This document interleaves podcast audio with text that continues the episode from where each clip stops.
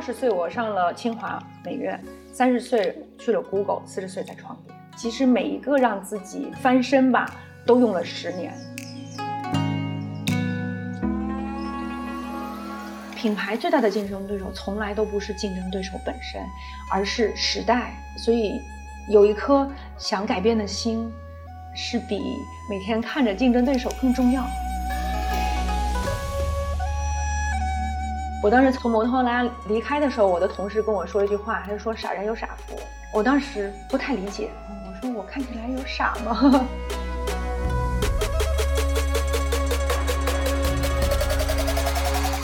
温柔一刀是一档刀法旗下关注新品牌新营销的播客节目。刀法是全球品牌的营销智库，我们的使命是成就中国好品牌，带领走向全世界。做品牌找刀法。如果你是品牌人、营销人、广告人、创业者，并且想在品牌营销领域精进自己，欢迎添加刀法杠二零二二，咨询我们的两万家品牌操盘手俱乐部会员服务。有这么一个本土箱包品牌，在其他本土品牌只敢定价在百元的时候，它却敢定价在千元。在其他人在追求短视频快节奏的时候呢，它的视频反而有点慢，还有一点憨。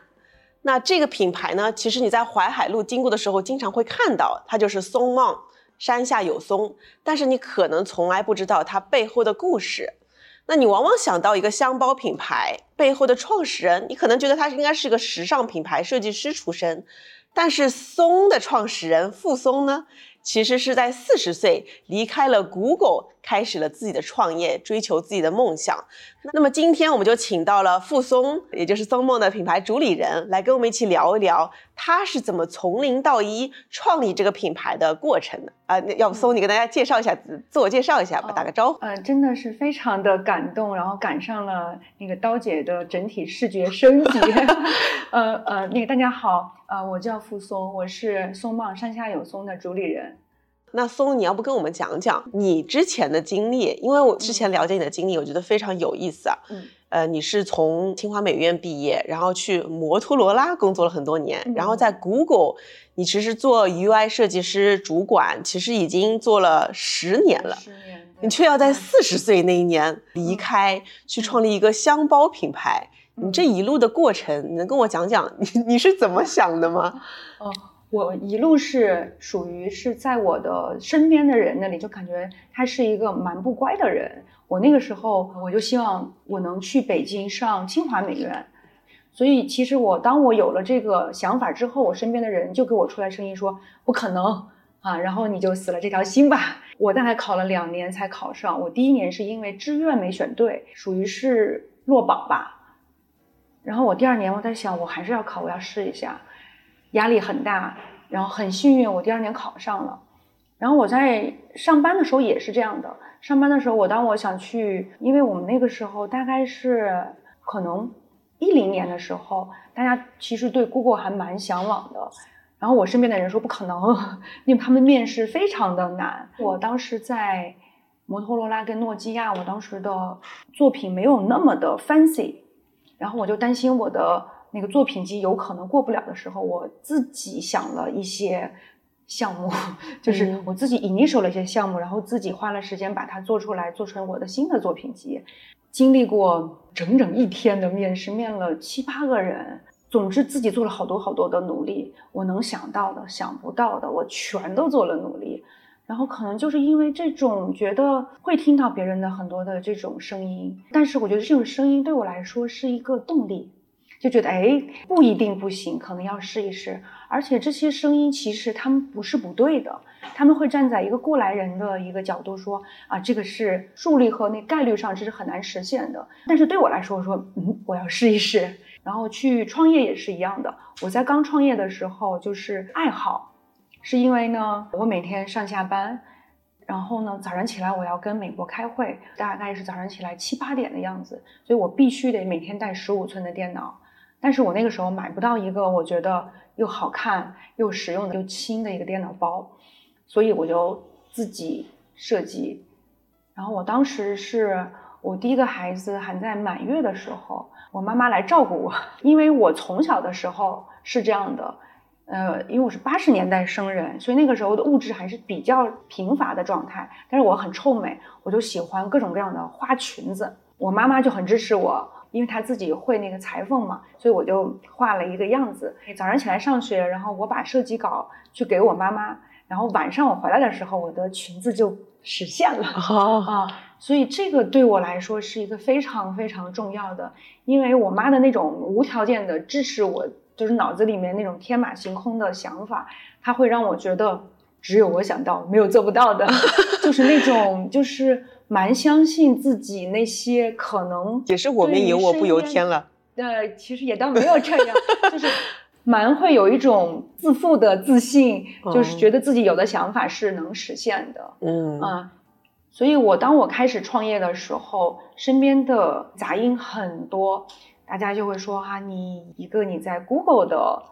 的一个这样的，比如说，嗯，就是你做的事情，然后你却用你的额外的时间去做客服，嗯，然后我因为我有一段时间是两个工作并行嘛，所以我基本上我这个爱好都是晚上、周末的时间。所以基本上，我的同事他们在全世界各地玩的时候，我会掏出手机，在凌晨一两点的时候还在回复用户的信息。嗯啊，所以那个时候就是很多人说这是你的爱好吗？你看你每天做一些杂事，都连生活都不要了。因为我觉得我喜欢做这件事情，我做这件事情，我收获了很多人的认可，然后我我觉得比我游山玩水更有动力，所以我就坚持下来了。然后到后来发现，哎，这个事情也是可以做的，嗯，哎，我觉得这里面挺有意思，就是我听到两个，嗯，一个是我说实话，因为第一次见松的时候呢，其实当时是在我们的一个品牌战略大课上，嗯，然后你当时坐在我身边呢，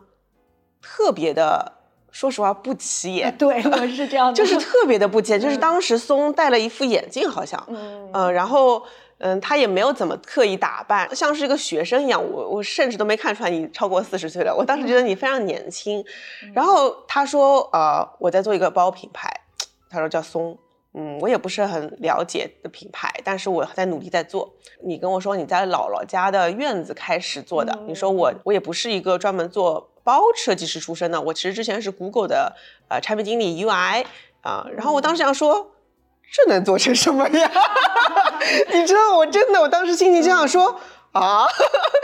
嗯，我觉得我当时是有刻板印象，我就是觉得说，如果你是一个呃箱包设计师或者是时尚品牌，我就觉得你应该是那样的，然后你你就是特别的低调沉稳，然后也是很谦虚，很，然后又是一个呃，在我看来互联网的这个或者是科技圈的产品经理出身，我就是觉得。不可能，就是很难 啊！对，其实 其实我是非常的那种感激和感恩那些固有思维对我的印象的。从小到大，我有一些想法，但其实我从外表上没有表现的我那么像能完成这个想法的人，所以就会受到了一些这种低估啦，或者是说可能有一些好像是一些泼冷水这样的。但是可能对于我来说，这些还蛮好的，是一种动力。所以我非常的愿意听到有人跟我讲说啊，你们的品牌我觉得哪里哪里需要提升，然后你们的店哪里哪里那个地方可能做的还是不够好。怎么讲呢？就是我希望我是一个空杯的状态，就是永远可以去接受一些不一样的声音，然后这些不一样的声音其实就像是老师一样，像是很多面镜子，让我可以看到说哦，我这些地方可以提升。这可能就是互联网思维，互联网思维就是。我们对于用户也是这样的关系，就是我们就是从一个那主理人对用户来说，并不是一个感觉我是主理人，你是用户，你好像是有上下级关系，反而我们跟用户的关系是，我们会认为用户是我们的老师，我们就应该虚心的向用户去求教，这样我们的产品才不断的迭代，然后再可以真正的去能帮助和改变一些人的生活。嗯。啊，可能这种空杯的。状态，我觉得是非常的 appreciate。嗯，我自己就是我当时是看到你其实是很不起眼的那个状态，嗯，但是其实一两年很快，我记得是一年多以后，嗯，我就看到了淮海路出现了 Song Mount，然后并且那个店，我看到里面是有很明显的品牌意志的传递的，然后并且我看我在看那个店，我每次经过都会看一眼，每次经过都发现它又变了一点点，又变了一点点，然后紧接着我就看到了你的视频系列上线了，然后在里面看到了咏梅和一系列这个我觉得很不同寻常的女性在传递自己的价值观，呃，我当时是震惊的，就是我的当时那个震惊是觉得说。啊，这是那个当时坐在我身边那个不起眼的女生，她做出来的品牌吗？怎么会如此的强大有力？所以我自己也会后来反思说。就是你不能就这么看人家，就是，所以我我反而这里面感受到了一种很强的生命力。我觉得它是一定是一路上都是被低估的，因为很多人其实都是会看说，哎，你能量足不足啊？你是不是外表怎么样来来判断？但我觉得你用很多你做的事情和你做的这一个个产品，我也看到很多朋友开始背诵嘛，所以我就想问问你是什么一种经历，让你有一种，我感觉你有一种一直在打败。或者说去对抗一种被低估的外界力量，然后却很稳定的在寻找自己想的东西。我觉得你在四十岁能够也算是个比较相对中年的年纪了，还能去做出这样一件事儿，一定是内心有一种很坚定的力量。我就想说，那你经历过了些什么事情，能找到这种原动力？其实自己的经历是我大概在很小的时候，大概十岁不到吧，我妈妈就失业了。嗯啊，然后他当时是下岗，他是四十岁的时候失业下岗，就跟我在四十岁的时候创业一样。所以他的那个失业的过程，对于我们家来说就像是地震似的。我们觉得不知道，因为可能那个时候失业就意味着只能去洗盘子，或者是去开裁缝店，就从一个工程师一下子就会到了一个非常底层的一个状态。所以可能那种不安全感就像是一股力量一样在迫使我说不行。如果你不动，就会被时代淘汰。我觉得可能那那是一个点吧。然后还有一个点，其实也跟我的成长经历有点关系。是我跟我先生啊，我们都是山西人。山西呢，它是属于汉文明的发源地中原地区，所以其实大家在那个地方生活的人都很淳朴，然后也相对来说冒险精神没有那么强。然后我在那个时候，我跟我的妈妈说：“我说我想考清华美院。”然后我们家人是很震惊的，说：“咱们家有没有那么多钱？学费就那么高，又那么难考，怎么可能考上？”我就不太相信这件事情，所以我是先考了第一年，因为我的志愿就是我的分数线够了，但是因为没有那个自信，我的志愿没有报好，我报的是另外一个相对来说可能没有像清华美院那么高分数的学校。然后我就落榜了，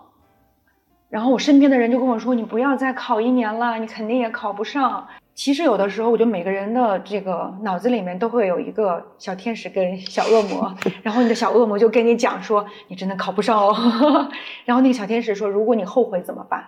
我觉得我不能后悔，如果我后悔了，可能我一生就会觉得这件事情我怎么当时没有试一试呢？所以又考了一年。至今我都会有时候做噩梦，在高考。嗯，是的，就是可能那一次被低估又自己实现了，就经过挫折实现了以后，给了我正向反馈。之后呢，我就 不怎么一发不可收拾了。对，然后我就不太去很听身边人的、身边过来人的建议了。嗯，对，所以其实从我上大学到去 Google。其实是到 Google 也是一样的，就是身边的人就讲说，怎么可能就是一个那样的一个公司，你肯定去不了，英文也没有那么好。嗯，我当时也不信邪，我做了很多努力，我觉得我的作品集没有那么好，我就自己自发的想了一些项目，然后花了几个月的时间把它做得非常精美。所以其实是做了很多，我觉得我能想到的那种可能性，我都会去做，试一试嘛，试一试，只要让自己不后悔，你就会觉得。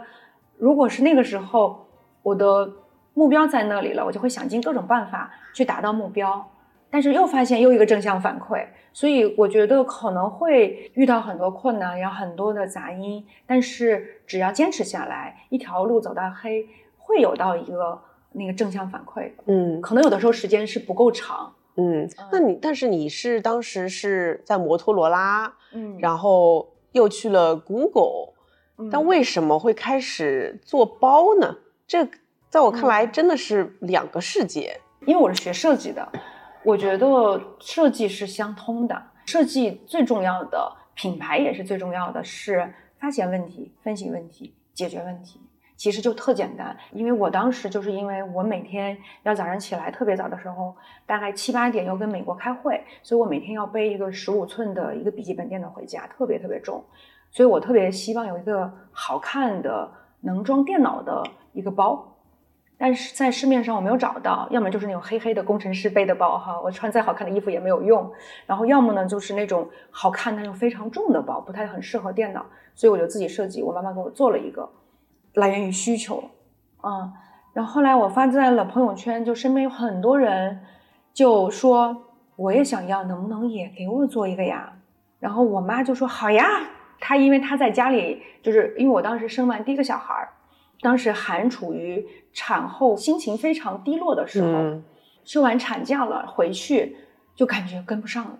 我的 CPU 的运转完全跟 我完全理解这种心情，对，就觉得自己被世界抛弃的感觉，所以心情非常的低落。又加上我童年的那种，我就感觉特别有那种不安全感。嗯嗯，所以呢，我看到了那么多人给我点赞，大家都喜欢的时候，就有点像是在黑暗的屋子里面有一盏灯照进来了，就是这真的是那一束光的感觉，就像是人抓到了。有点像救命稻草，就使劲儿的每天都是不休息的、不知疲惫的，然后去完成大家也喜欢的东西，然后也得到了正向反馈嘛。那你之前嘛，因为我知道你在摩托罗拉工作了六年，然后又在 Google 工作了十年，嗯，我其实挺好奇的，在这两份公司工作，会给你的创业和经历带来什么样的后期的帮助呢？因为现在在我看来，就是它。是两个世界，没有什么相关性在里面。这两份工作我都是用户体验设计师，啊，其实就是我们叫 UI design，嗯，所以我觉得这两份工作对我最大的一个帮助就是说，我有了互联网思维，然后有了如何从一个产品从想着，然后到落地到优化的一个过程，我觉得这是最大的帮助。然后在 Google 的有一点就是，我觉得还蛮让我觉得印象深刻的，我们每周四的时候会开一个全员大会，然后 CEO 就特别喜欢说的一句话，说我们要改变世界的，我们要改变世界。对对对，这真的还蛮好的，是大家每个人都是觉得，嗯，我相信是这样。然后我有一天我忽然想说，如果我换个语境，老板在上面说我们要改变世界，大家肯定会觉得你在 PUA，就画饼呢。对对，感觉你在画饼。所以我觉得像那种极致的理想主义，还是。挺受用的，尤其是我我在摩托拉的时候，我是一个设计师，我就做了一个很好的设计给到我们的工程师的时候，工程师都说你给我四个，我只能做一个，三个能不能不要做？所以设计师其实有的时候是一种一直要拖着我们整体的工程走的一个状态。嗯。就是要 carry，就要 carry 大家，对吧？对对对。然后我以为那是一个很正常的状态的时候，然后到了 Google，当我给我的工程师拖着你走吗？对，我给了工程师说我的设计是这样的，工程师说非常好，你可不可以设计的更好？哦，我当时我就惊了，我说还有这样的工程师啊！所以其实找到志同道合的团队很重要。所以他是，就是说他是。说你再回去改一改，还是说他会给你一些建议，帮助你变得更好？他觉得他的用户值得有更方便的使用啊，有更好的用户体验，所以他给我了一些从工程师的角度，即使它的实现会麻烦很多，啊，即使它麻烦很多，哇，我刚刚汗毛竖起来了一下，就是他其实觉得它麻烦很多，但他仍然就是有一个用户的思维和产品思维在里面。对对对，因为他觉得那个。呃，功能是他的呃作品啊，明白。所以 Google 让你知道了，找到志同道合的人是至关重要的。对对对，是的。所以其实还还有点，我觉得可能在 Google 让我的感觉是说，也印证了我妈妈以前就是就是我跟我妈妈的经历，就是我设计它能实现，我永远觉得什么都可以实现。然后在 Google 其实也给我这种感觉，就是说只要你想到，都能实现。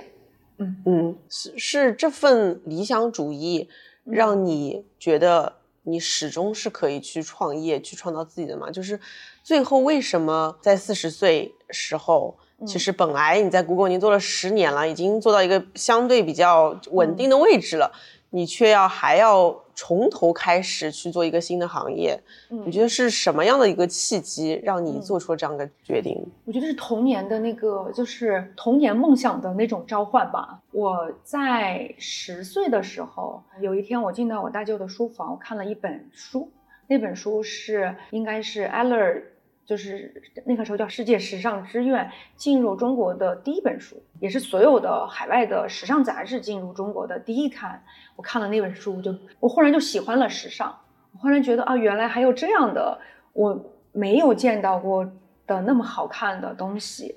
然后是被震撼到了。所以我当时是从我心里头，我是想有一份时尚创业的，嗯，就是想做时尚。但是我是理科生。我是理科生，我就只能够选择工业设计。然后做了工业设计，我就觉得我应该在最先进的互联网学习一下。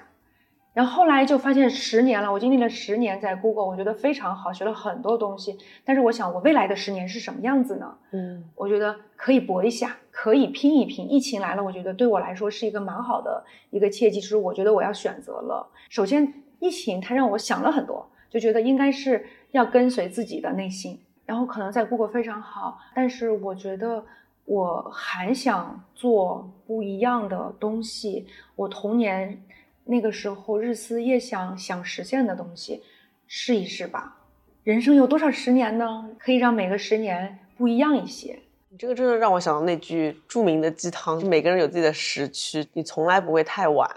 因为人生就是这么多个十年。我觉得可能每个十年。然后有一次我在想。哦，我二十岁，其实，呃，就是你刚才问我那些被低估的时间，其实每一个让自己翻身吧，其实都用了十年。二十岁我上了清华美院，三十岁去了 Google，四十岁在创业。哇哦，就是十年啊！我很期待你五十岁会做什么。压力有点大。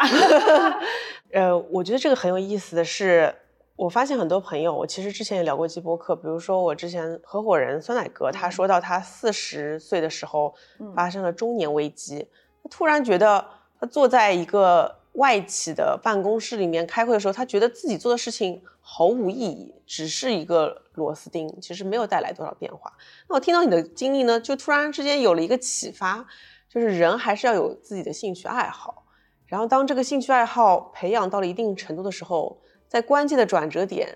这个兴趣爱好反而就最后变成了你追求你的那个梦想和你那个热情，嗯，和推至你下半生的一个重要的关键的种子。刚开始其实只是你发现一个痛点，说你上班那个包放电脑的，我至今有这个痛点，然后我也是因为这个才。知道松的嘛？那只是一个很小的点，但是今天你看，你有明确的品牌定位，你有你明确的价格带，也知道哪些东西你要，哪些东西你不要，你的事业其实已经做到一定规模了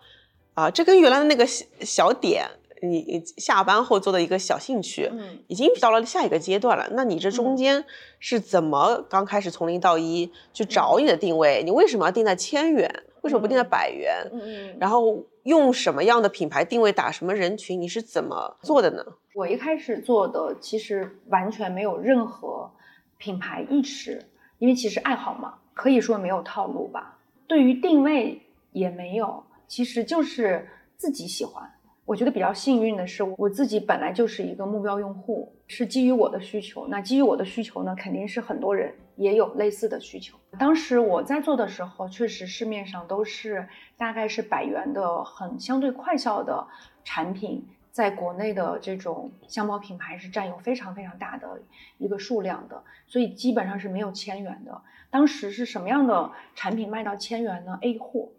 嗯嗯。所以我在想说，为什么没有一个设计又好，又是原创，大家又觉得又能承担起的一个产品呢？那是我的需求，所以我把它做出来了。嗯，然后你就从一个蛮蛮混沌的状态，怎么能变成相对规模嘛？其实整个的创业的过程很像爬山的过程，就是你肯定是会。有一个目标，大概想做成什么样？我们当年还蛮开玩笑的说我们要做中国的爱马仕，现在想想还挺滑稽的。呃，就是希望能够做到一个有那样的奢品的品质吧。我觉得可能大概当时是那么想的。然后为什么说那个创业像爬山呢？就是你一边爬山，然后一边呢能看到不一样的风景，在这个过程中你会遇到志同道合的人，嗯然后可能就会登上一个小山峰，然后你就发现环顾四周，发现哎还有更高的山在前面。所以从一开始到辞职那一刹那，基本上都是觉得好玩儿、爱好，有人喜欢，嗯他们需要。那辞职之后就压力来了，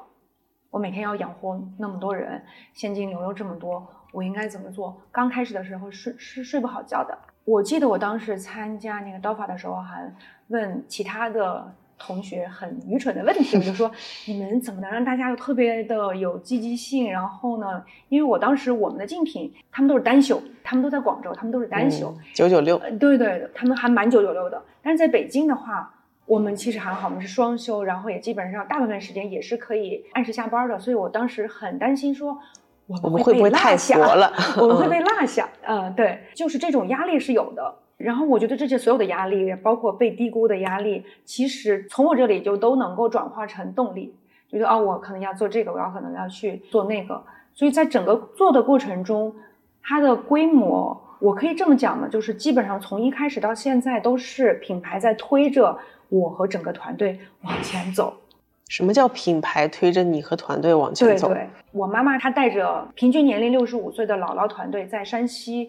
做我们的那第一波包的时候，就发现我们让大家等待的那个表从三个月到六个月，从六个月快到一年了。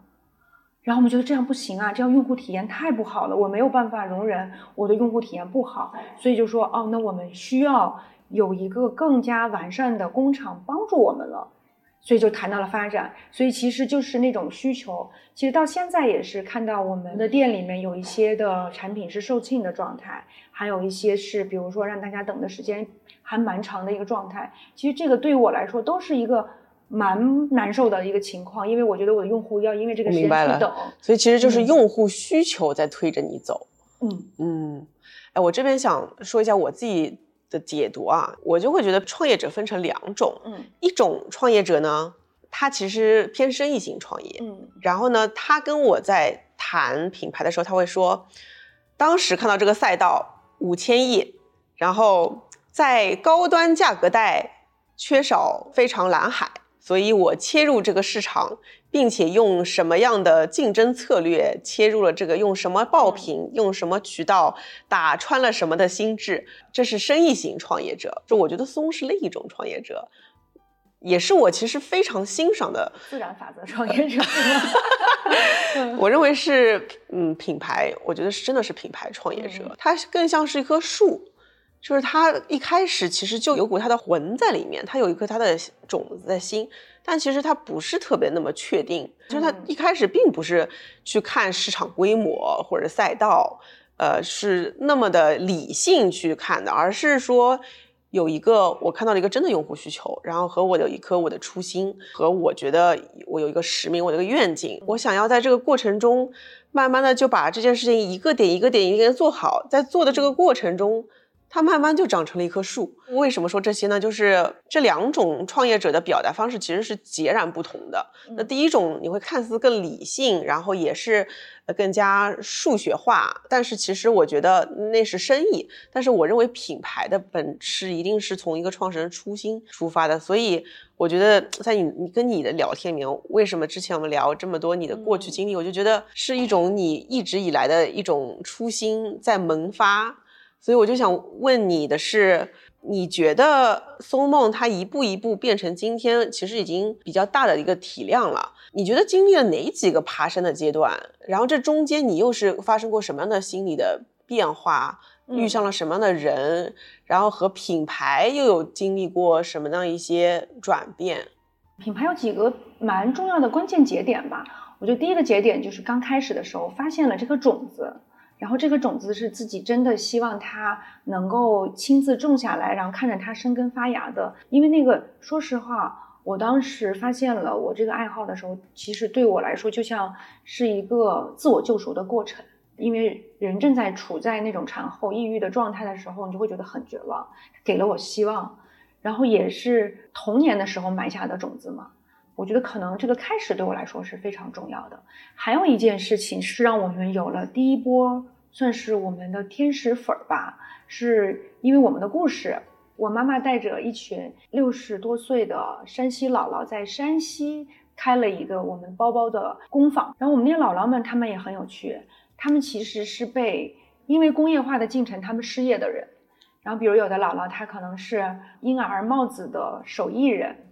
然后有的是纳鞋底的，有的是做那个中式棉袄的手艺人。山西的民间隐藏了很多手艺人。嗯，但是因为工业文明，比如有了羽绒服，有了球鞋，他们失业了，嗯，所以他们长期在家也是有一种没有被认同感。他们喜欢的还是手工，所以我妈妈这个机会刚好把他们聚在一起了，所以他们就开始用他们的热爱把我们的想法实现了。我有一个粉丝，他知道我们这个故事以后，他说：“哎，那个腾讯中国人一天，他们需要这样的故事，我觉得你们的故事还蛮好的。”我说：“好呀。”所以他们就带着摄影师去了山西。然后当天我其实不知道，我当天也不知道他们什么时候发。然后我的小学同学、我的高中同学，还有我妈妈的小学同学、高中同学都发发微信，他说：“这是你们吗？” 就是一下子全国人都知道了这个故事。呃，那当然也不乏有一些人喜欢搜索的人，通过我们的名字搜索到了我们，所以我们有了一波用户。然后这些用户就是他是热爱本土文化的，他是有文化自信的。你能跟我展开讲讲吗？因为我觉得非常打动我。嗯呃，因为我刚刚听到你是更多是自己兴趣导向，然后开始做包。那你妈妈和这些山西，呃，老人的故事是怎么开始的呢？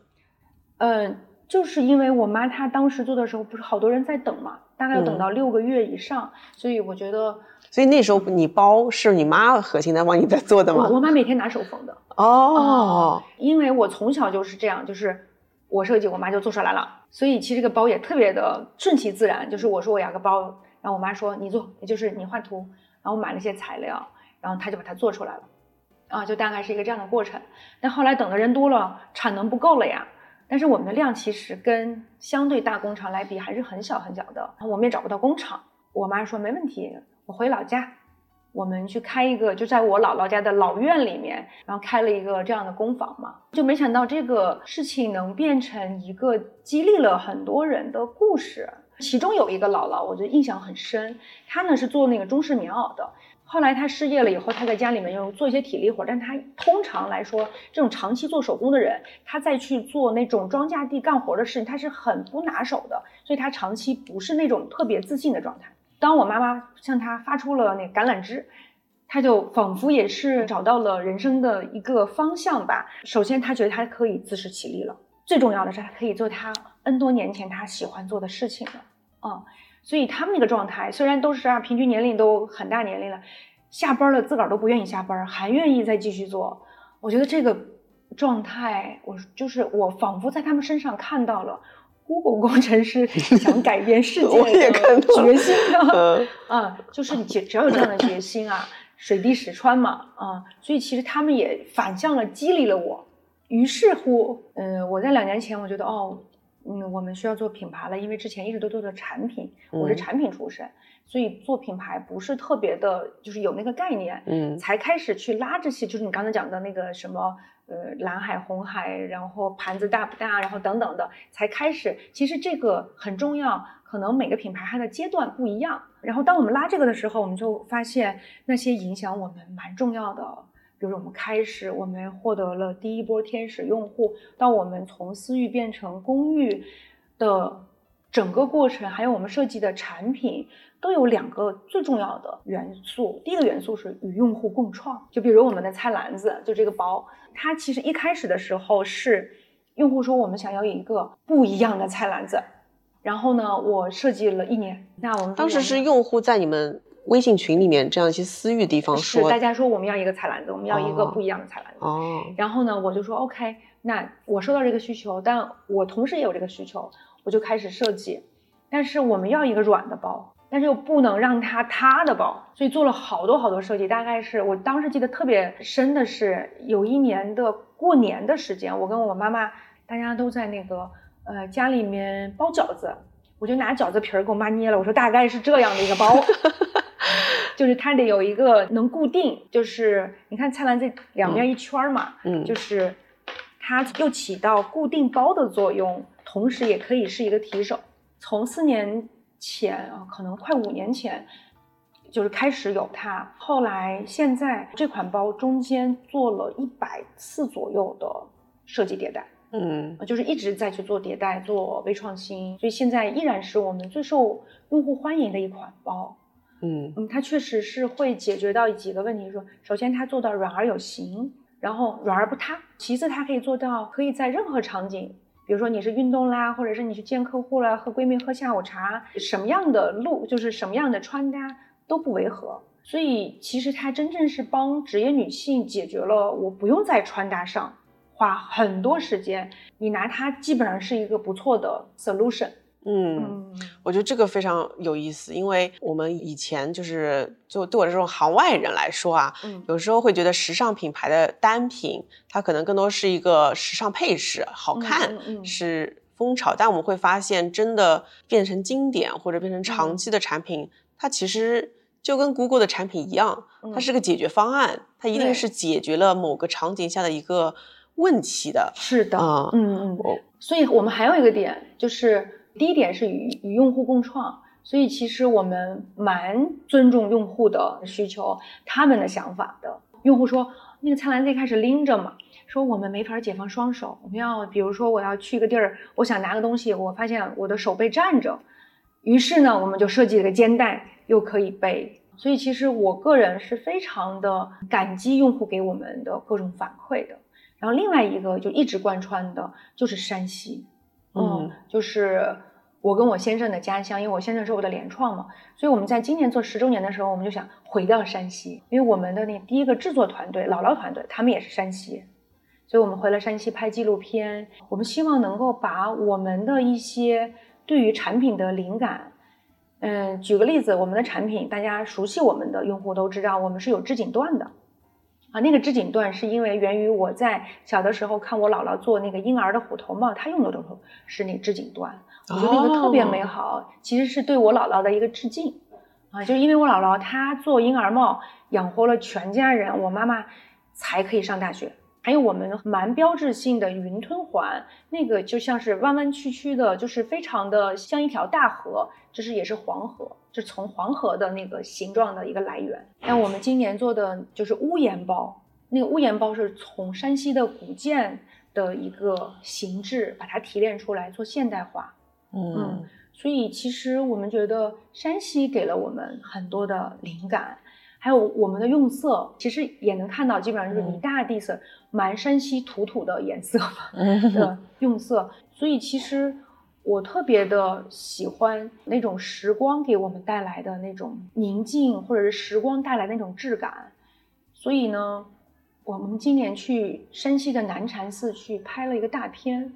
然后就看到那些经过千年的风，就是历经千年的木柱的质感。然后进到这个寺庙里面，你可以闻到那种老的木头裹扎着那种沙土的味道，还有就是黄河滩上的那种黄色，但是一层一层的不同的黄色。嗯我们觉得那些都是对于我们来说取之不尽的属于品牌的灵感。嗯所以我们就一直坚持用头层牛皮，也是这个原因。它是自然的材料，它是没有经过人工很多优化的，它是可以被大自然降解的。然后在使用当中，最好的是它一开始的时候没有那么起眼，它可能有点点没有那么光泽，就是有点雾面的感觉。但是，一旦你使用开始之后，它就会越来越有光泽，越来越温润，越来越有质感。然后它会变成你的一个朋友的陪伴，会记录了你的时光痕迹，你就会觉得这个包属于我。而且你会觉得我愿意用很长的时间使用它，所以时尚让我们在思考也是这个道理。我们真的是因为价格而买那么多东西吗？还是说应该可以选择一个适合的、长期陪伴的？可能作为创业者，我觉得这也是对环境的一种责任吧。嗯，我觉得这段很打动我，因为那个山西，再加上你说你看到中国的元素，因为我当嗯时我记得我有一次跟阿里那个 CMO 对谈的时候，我们当时聊到，他当时有个 campaign 叫“中国山河自有姓名”，嗯我特别的感动。就是因为大家都会说这个是小京都、小意大利。那你刚刚说的，你刚刚描绘的时候，我的脑子有画面，我就觉得山西中国山河自有姓名，然后能够把中国的这些山河的元素带到中国的品牌里面来。我觉得这个就是中国品牌的意义。对，这是中国品牌的责任。对。然后我记得十年前的时候，我大概看到我的朋友圈里面有些设计师，他们是珠宝设计师，他们去意大利找灵感，去西班牙找灵感。我觉得，嗯，为什么不可以在中国找灵感？甚至是在我的家乡，大家会认为它蛮土的地方找灵感。嗯，其实是当我们深入进去的时候，我们就发现，嗯，好多内容值得我们觉得蛮自豪的。因为你刚刚说到，其实有一句话就是经过时间验证的美，或者经过时间流淌，它留下的这个美，你是怎么得到这么一个？我感觉这已经好像是骚梦的一个呃品牌内核的精髓了，质感。呃，然后，并且它从你的产品上，你的选择的材料，再到你这次拍的宣传片，你选的是四十岁、五十岁，甚至到八十岁的，我们看来比较不同寻常的年龄段的女性，和慢一点，我我都能感受到你是在至始至终很 consistent 的在传递你的这句话。你这句话是怎么得来的呢？呃，是来源于。我的爱好，这真的是，其实我们的工作室也好，还是我们的店也好，其实所有的家具都是中古家具，都是被人使用过的，有时光流淌痕迹的。然后你就觉得，为什么它经历了五十年、八十年、一百年，你依然喜欢它？所以就是有一些东西是不变的，就是会有很多可变的，但有一些东西是不变的。为什么不变？其实就有时候我们看电影，你觉得最美好的。音乐会美好，然后画面会美好，但是让你真正落泪的是人性，是那些很美好的人性的故事，对吧？所以其实可能是因为我的爱好，所以我跟我先生，我们两个会经常说啊，我们喜欢什么东西啊？我们喜欢木质的东西，所以我们家两个娃的名字都有木字。呃，喜欢那种就是老的东西，然后喜欢回到山西老乡的，他们充满很多皱纹的手和。脸感觉都是有很多故事的，所以就是因为喜欢的那些啊，可能也会喜欢古董，就是喜欢可能很多年，但是依然看到它，觉得它怎么还那么美。比如明式家具，它虽然是大概在三百年前，但是你会依然觉得它有现代感，嗯。然后也看到了很多西方的品牌，他们把东方的美都演绎的非常好，就是内核的那个美，就是不是很具象，内核的美演绎的非常好。我觉得应该到了中国品牌要去向更多人传递，比如说我们的风格和我们价值观的时候了吧？嗯，只是想表达。呃，对，我觉得这个表达是有力量的，因为它有一种你很相信的。因为之前松有跟我说过。在你做你品牌片的时候，其实是选择的相对年龄比较高的女性的时候，其实是有人会给你建议说，别人会以为这是一个中老年品牌的，呃，你不能再这样做了。对对对，呃，那你碰到这种的情况，你是怎么想的呢？呃，我我是有压力的，因为其实我看到几个，比如说听众的问题嘛，你的品牌最大的竞争对手是什么？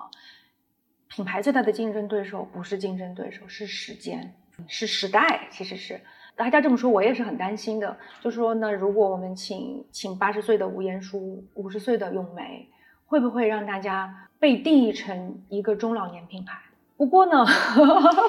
我还是一个蛮坚持自己想法的，就是我我觉得，因为这些历尽经历、历尽时间的人，而且他们就专注做一件事情的人，我觉得他们对我来说是是让我感动的。是有质感的，是有内在美的，所以我还是选择了我内心的坚持，就是希望让我感动的人去表达我们想表达的内容。嗯，就是一个非常原始的初心。确实，可能有的时候考虑的没有那么，比如说这个数据啦，会看数据，但在做决策的时候，数据会参考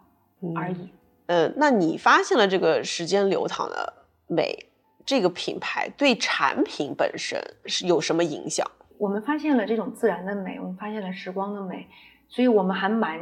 幸运的是，我们选择了头层牛皮作为我们的主要的材质，因为它可以承接时间的美，就它可以使用三年、五年、十年，它会越来越美。还有一点就是，我们发现了时间的美，我们就可以去找有承载时间美的人去帮我们做表达。然后我们发现了时间的美，我们就可以做更长线的事情。就是我们不一定要让大家收到了以后一定是一个哇哦，它完美，它已经是就是说可能是在我的整个使用当中它是最美的那一天。我们希望让这个满足延迟，可能一开始的时候它可能怎么没有太多光泽，但后来怎么就会越有越有越来越有光泽，所以我们才相信了那长期主义的力量。嗯，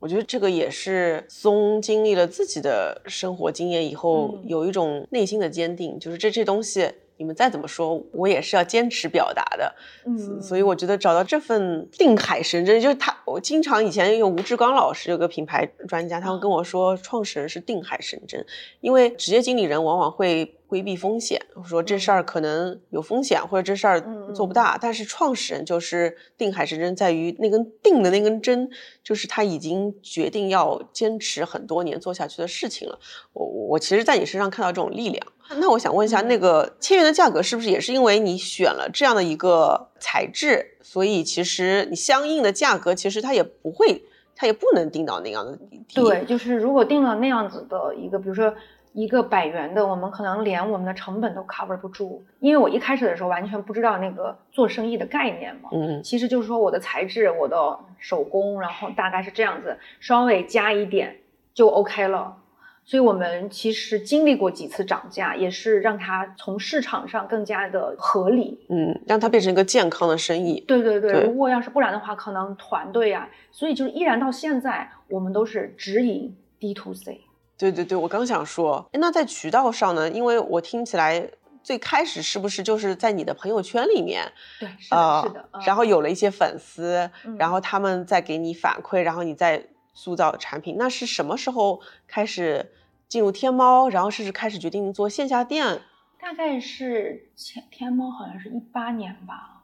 对我们也是收到邀请，我们当时也是一种寻求生存吧，就感觉这个爱好要做不下去了，因为我的用我的朋友就那么多，大家买二三十个包，我就觉得不合理这件事情。嗯然后我们有没有？其实我们在劝大家你少买一点，然后但是后来就发现，就是毕竟它是一个相对低频的一个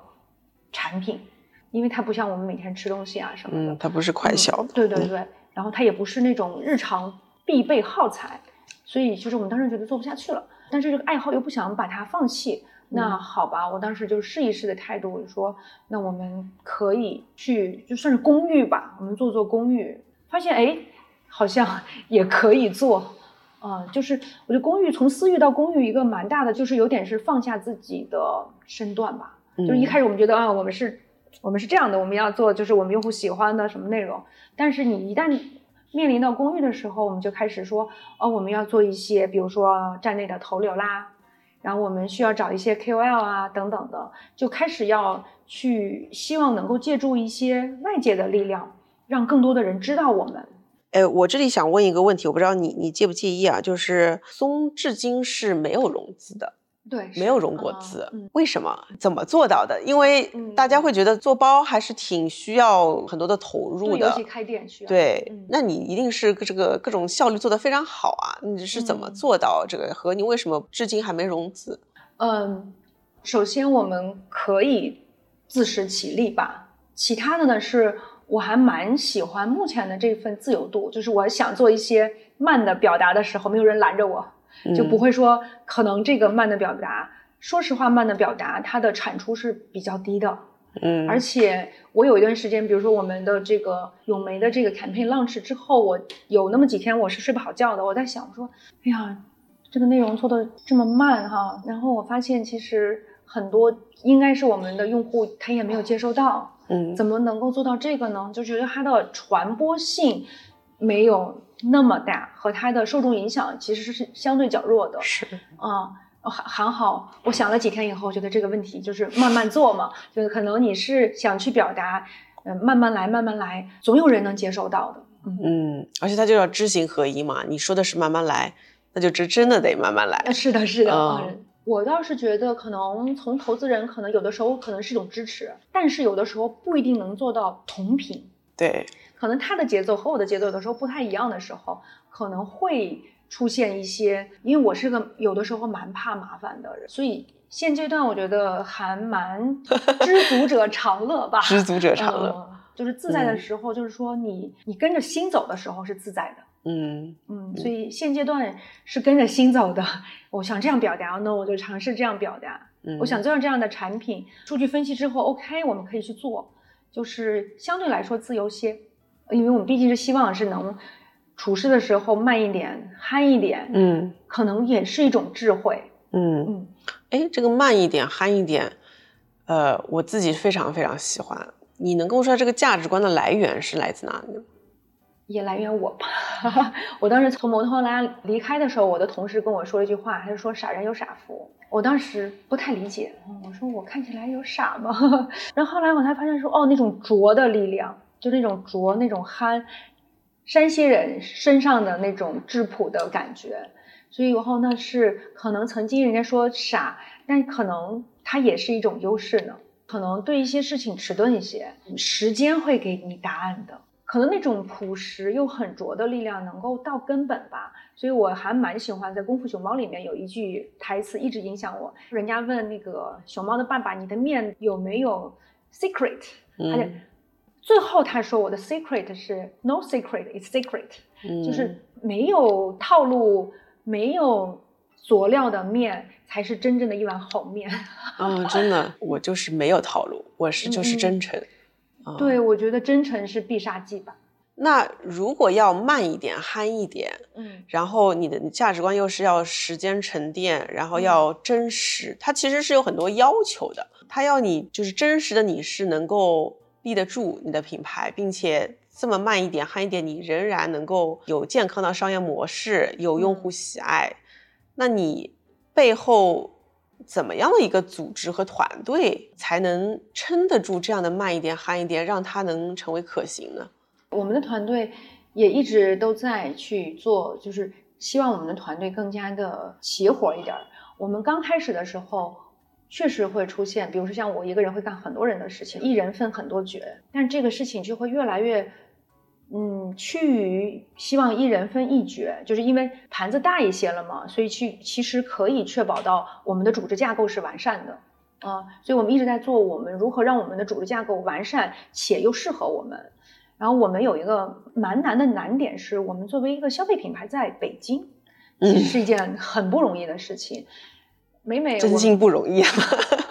对，每每我们在出差的时候，我就感觉能够接收到很多，尤其在上海出差，能接收到很多新的讯息的时候，我就感觉在北京做可能，呃，作为一个品牌人来讲，有点与世隔绝。所以我一开始说，我们在这个爬山的路上遇到志同道合的人嘛，遇到真正也喜欢这个品牌、喜欢理念的人，所以我们的团队，然后大家都非常的有驱动力，嗯，所以我们每年的什么目标啊，我们的销售目标，就是我们的 GMV 目标，其实不是我定的，包括我们线下店的销售目标也不是我定的，都是由负责人去定的。他们会根据数据，他们说哦，这个数据我们应该是这么多了。我通常的第一反应是，有这么多吗？我们能做这么多吗？然后我会基于他们的目标安排大家去做一些就是目标的拆分吧。嗯，对我这个也非常认同啊。我我觉得这就 echo 你刚刚说，在 Google 你发现找到自我驱动的人的时候，一切就会变得很简单。那你相信你也是在团队里面找到了很多这样的人，但是你会不会有时候担心啊？我这个问题是出于我自己好奇啊，嗯，就是你的慢节奏和他们的自我驱动，有时候会是一个相悖的，它是一个矛盾。其实我们整体工作氛围不慢，可能我们给大家的表现就是我们的每一年的 launch 的产品是少的，可能通常时尚品牌有的会 launch 六季，就是六系列吧，六个系列，我们一般就是两个，就比较少。通常我们的研发周期也非常长，大概六到十二个月，已经赶上在 Google 的研发的那周期了。所以好像看起来是慢，但是我们整体的团队还是效能蛮高的，毕竟是用互联网思维嘛。呃，然后我也很强的 push，就是大家有能动性，然后我还会 push，所以大家其实是有压力的。嗯嗯，明白。OK，我们最后一个问题哈，因为我我自己的一个初心其实是想要成就中国好品牌，嗯然后我也觉得 So Mon 是我看到的一个潜力军，非常感动的，能够把山西的一些元素和你自己的情怀带到这个品牌里面，并且推动中国品牌往更好的品质去走的这样一个路上。那你是怎么看待这个品牌的未来和你的初心？你可能到你六十岁的时候，嗯七十岁的时候，你希望这个品牌变成什么样子呢？我们对于这个企呃品牌的一个期望，还是希望它具有国际影响力的，嗯然后它能够承载生活在这片土地上、长在这片土地上的人对于它的美的理解的品牌，可能是通过我们的品牌的故事，也可以激发更多的人。就是可能像我那样子，曾经也是被低估，然后相信自己的声音，然后慢慢的可以通过十年，一个十年又一个十年，最终可以做自己内心中想做的事情的人吧。也希望我们的用户吧，可能在我们的努力下，然后让整个行业也越来就刚刚才您讲的，就是我们能够间接的去带动行业，让大家更愿意做有品质的，又有自己价值观，还有自己独特产品的品牌。嗯。嗯哎，我这次跟你聊完，我心中有个声音，叫找到属于自己的那个声音。对，是的，嗯、是的，找到自己的声音，嗯或者找到中国的声音。我觉得真的，嗯那个声音可能刚开始很小，是，呃然后一直被别人压掉，就是说你不行的，你怎么可能行？你不行的。但是它慢慢慢慢，它就是在你的生活过程中，嗯到了四十岁那一天，疫情一过，外界混沌，那个声音反而变得越来越大了。然后那个声音，你看到了它，然后让它嗯化为了今天的产品，比今天品牌这个线下店，让它有了它的颜色和它的外形。嗯它现在就变成了一个品牌，然后有了它的树，然后有了一路的伙伴跟你一起走到了今天。那未来可能这个山还有更高的山在后面，但是我觉得嗯好美啊，这个一画面。你说的太好了，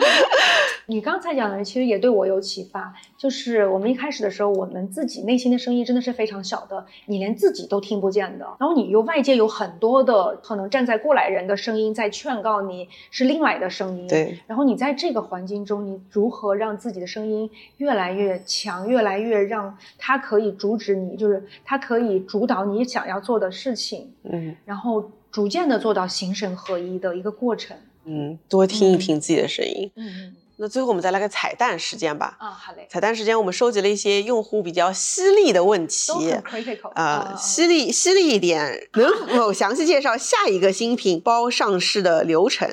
之前刀法的文章介绍会有三个月的暴力测试，是否现在也是？啊、因为现在有帖子说品控不好，那你要不说说你们是怎么品控的吧？哦，好的好的，嗯，品控对我们来说非常重要，所以我们其实从从大概三年前的时候，我们就已经借助了，有点像是一线的品牌，他们的这个从一开始蓝皮。就是蓝皮是还没有染色的皮，就是皮胚，从皮从从皮胚的挑选到裁皮的时候，然后把一些各种各样的伤疤痕迹的地方怎么能把它去除掉，然后到后来我们的包制作的过程中会去检查它有各方面的问题，等做成成品还有有两次我们的质检。说下暴力测试，基本上我们每一款包在上市的时候会有一些 sample 的阶段，那个 sample 阶段就会有我们的设计人员或者是我会亲自使用它，发现有些什么样的问题。不过有一点其实还蛮难，就是平衡的是，因为我们的产品是用的是全立面的头层牛皮，嗯它是有自然属性的，有一些比如蚊虫叮咬呀，然后纹路的自然的，比如那个纹路会比较深啊，颈纹啊，然后会有一些这样的小的瑕疵，我们会把非常明显的去掉，但是小的我们没有办法就是完全不保留。嗯，既然都这么做了。我们依然会有很多裁完之后被视为碎皮的一些附属物，但是我们不希望它成为垃圾，我们就会把它做成小件呀，或者未来我们会把它做成线下店的陈列的一些展架之类的。嗯所以我们希望我们整个生产是没有垃圾的，但是呢，又在整个这个精挑细选的过程中，就会有一些废物的出现。所以自然的东西。也希望大家可以包容，嗯。就是它允许它有自然的痕迹，它确实没有办法像三 C 产品一样，它每个都是模具里出来的，可以用非常就是离得很近的去看它的各种的小的问题啊，而且它也是一个使用的产品嘛，嗯。使用的产品它会有一些磨损，但是如果一旦出现任何问题，我们都会给大家一个非常满意的售后，甚至我们的产品呢是可以做到终身维修的。嗯啊，终身维修。嗯。呃，那第二个问题更犀利一点啊，呃，网上有挺多帖子说这个品牌的款式是抄海外的设计师款，请问创始人如何回应呢？没有冒犯的意思，真诚想知道。哦，呃，这个在两三年前确实声音蛮大的，说我们抄袭爱马仕啊，什么什么大牌啊这样子的。首先可能有两点。然后第一点是，确实松茂我们是一个希望为更多的大众让大家可以有非常好的用户体验的产品，所以避免不了用一些比较经典的包型，比如说托特包啦，然后篮子包啦，或者是翻盖的包呀，所以可能从它的外轮廓上比较难避免完全不一样的东西。嗯。嗯，然后其次呢，是我们一直也都致力在挖掘，从我们的童年回忆呀，从我们的身边，然后有一些原创的灵感。比如说我刚才说的那个菜篮子，我们做了一个独特的一个结构，也申请了外观专利。我们所有的产品都申请了外观专利，甚至海外的外观专利我们也都申请。我们的菜篮子用它独特的结构来形成独特的外观，可能从远远看大轮廓有点像，但仔细看它是不一样的，而且也受到。这个你专利保护的，嗯，近些年的这样的声音是越来越少的了，说明我们的用户已经开始说哦，他们的屋檐包来自于古建，然后他们的挂耳托特像一个挂耳咖啡似的，它不光是有了新的造型，然后呢，它还可以帮忙用户可以瞬间拿到手机，嗯。嗯，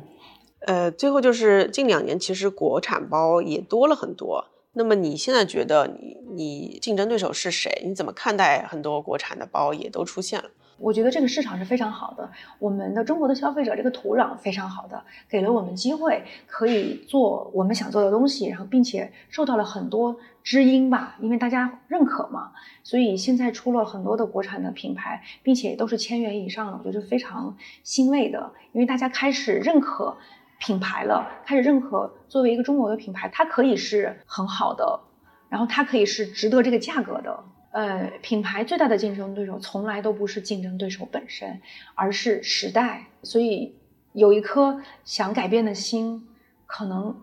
是比每天看着竞争对手更重要。嗯，是的。本来大家都一起在做市场，还要看着竞争对手，那得多难呀！对，竞争对手还有一些大家负面的声音，其实对于品牌来说都是相互陪伴的伙伴。嗯，是的。好的，那我们今天就谢谢松做客我们温柔一刀。哦。